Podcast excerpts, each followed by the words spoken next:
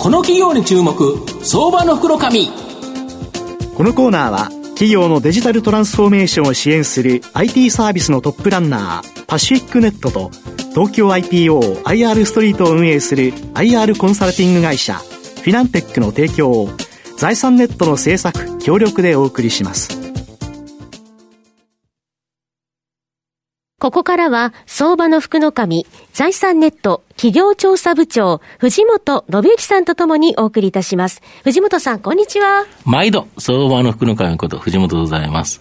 まあ、3回目の非常事態宣言が4都府県に出て、まあ、初めての放送という形なんですが、やはりここからのゴールデンウィーク、ご自宅におられることが多いかと思うんですが、その時にですね、ぜひご活用いただきたいですね、企業をご紹介したいというふうに思います。はい、今日ご紹介していただきます、紹介させていただきますのが、証券コード3093、東証一部上場、トレジャーファクトリー代表取締役社長の野坂英吾さんにお越しいただいてます。野坂社野坂社長、よろしくお願いします。よろしくお願いします。よろしくお願いします。トレジャーファクトリーは東証一部に上場しておりまして、現在株価1000飛び47円、1単位10万円少しで買えるという形になります。東京都千代田区の秋葉原駅近くに本社があるトレジャーファクトリーは、全国で家電、家具、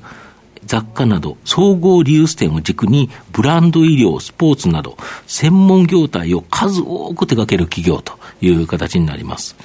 あの、御社では総合リユース店を軸にですね、様々な業態の店舗があるそうなんですけど、ちなみにどんな店舗がどれぐらいあるんですかね？そうですね。今はグループ全体で10業態、うん、10業態 ?207 店、はい、207店展開をしております。はい、ちなみにどんな業態があるんですか？そうですね。特徴としてはですね、うん、えー、家電、家具、雑貨などを扱う、まあ、総合業態から、あとはファッションの専門業態、スポーツの専門業態、ブランドの専門業態など、まあ、多種多様な、一般家庭向けの業態を中心に今展開をしております。スポーツとかなんかいいですよね。最近だとキャンプ用品とかもあるんですよね。そうですね。アウトドアとか、まあ、ゴルフとか、まあ、このあたりも非常に好調ですね。アウトドアって結構ね、グッズ高いですもんね。そうですね。それで結構長く使えるものが多いということでいうと、やはりという感じですかね。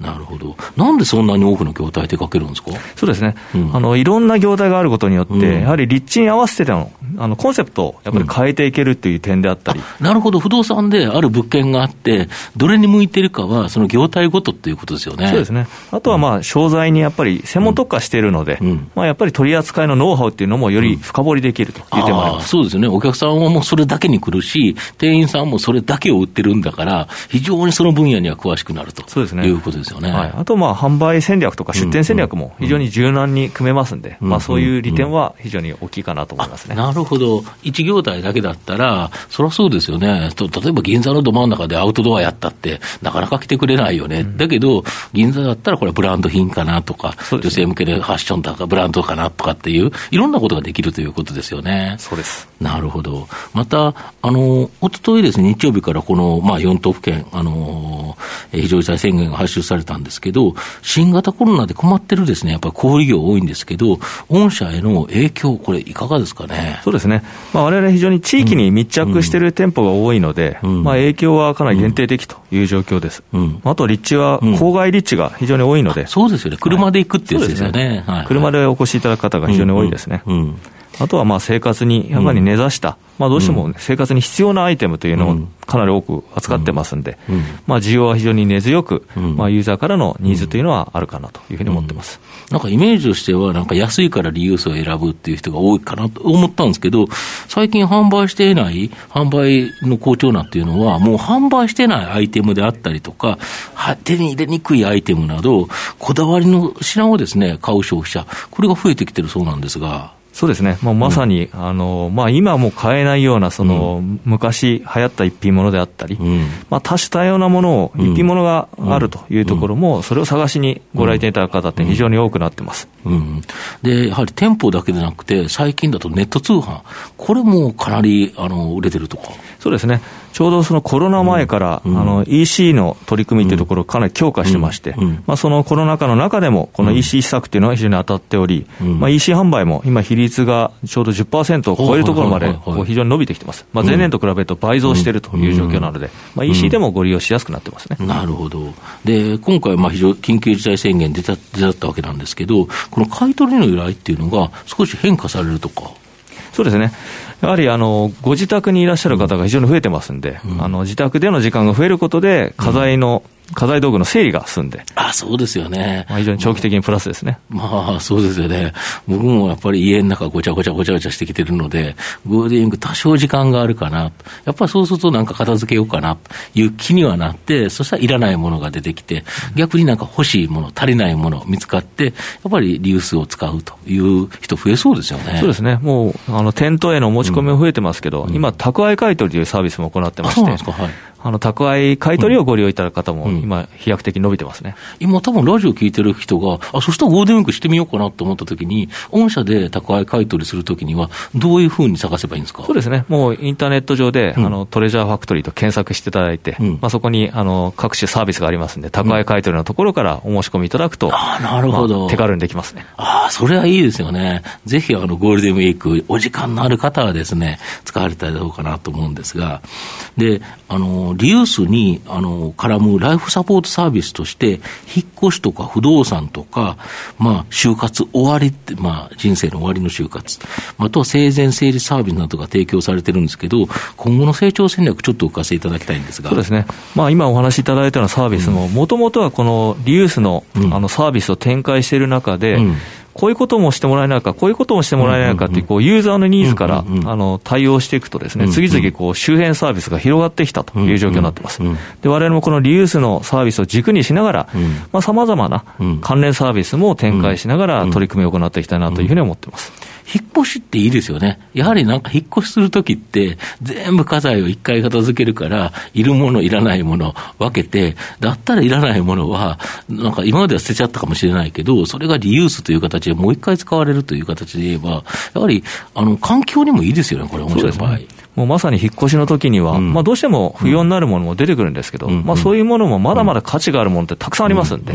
まあ、まさに引っ越しの時とかは、あのリユースのニーズが活発になる、そういう時期かなというふうに思いますね、で日本でも今、207店舗、新規出店はここから拡大していくということだと思うんですけど、今後は海外市場、これにも注力されてるとか？そうですね、海外の展開も今、強化しまして、今はタイのバンコクに3店舗展開しており、はいはい今年はですね、あの、台湾の方に、えー、会社を設立しましたので、今後台湾への展開、および今後はまた海外各国に、え展開地域を広げていきたい、まあ、そのように思ってます。なんか各国にもリユース業界あるみたいなんですけど、やはり日本の御社を含めた会社さん、結構進出されてて、やはり日本のリユースと海外のリユース、やはり日本のリユースのシステムの方がかなり上だとか。そうですね。もうやはりこのリユースっていうのは、まあ一品品別々なんで、こう非常にアナログなビジネス見られるんですけど、やっぱりそのデータが非常に重要になってきます。そうですよね。まあどういうアイテムが売れるのか、いくらだったら売れるのか、まあこういうものをですね、細かく数値分析をして、ユーザーのニーズに応えるような業態に仕上げてる。そういう意味でいくとですね、日本のモデルが今世界でも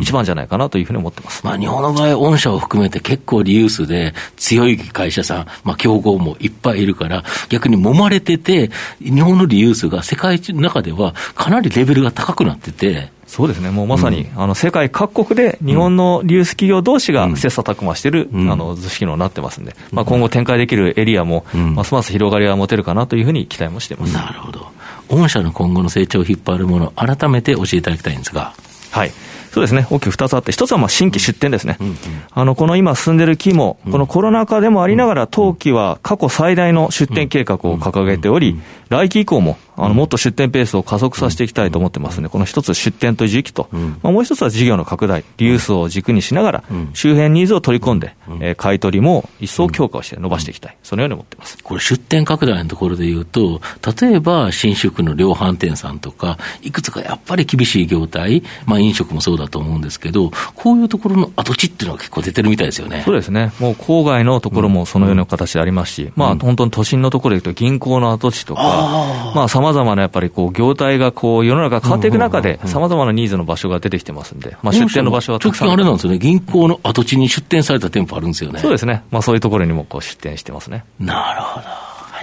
景気の影響はあまり受けにくい業態なんでしょうか？そうですね、非常に景気の波に左右されづらい業態です。景気が悪い時にも悪いなりのニーズが、新しいニーズが出てくるという意味では、まあ、非常にその景気の波に左右されづらいですね。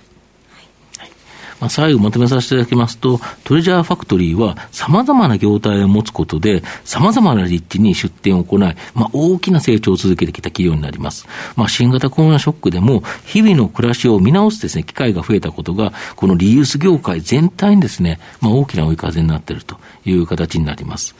まあ、リユースに絡む引っ越し、不動産などのライフサポートサービス、まあ、これもですね、期待できるし、まあ、海外展開、これもですね、大きな成長を期待できるんではないかな。今後も安定的なですね、高成長が期待できる相場の福の神のこの企業に注目銘柄になります。今日は証券コード3093東証一部上場トレジャーファクトリー代表取締役社長の野坂英吾さんにお越しいただきました。野坂さんどうもありがとうございました。ありがとうございました。藤本さん今日もありがとうございました。どうもありがとうございました。フィナンテックは企業の戦略的 IR をサポートしています。IPO 企業情報の東京 IPO サイト運営、並びに上場企業の IR 情報を提供する国内最大級の IR ポータルサイト IR ストリートを運営しております。IR ストリートには企業価値向上に向け積極的な IR 活動を推進する多くの上場企業が掲載されております。トップの戦略説明動画からタイムリーな月次情報まで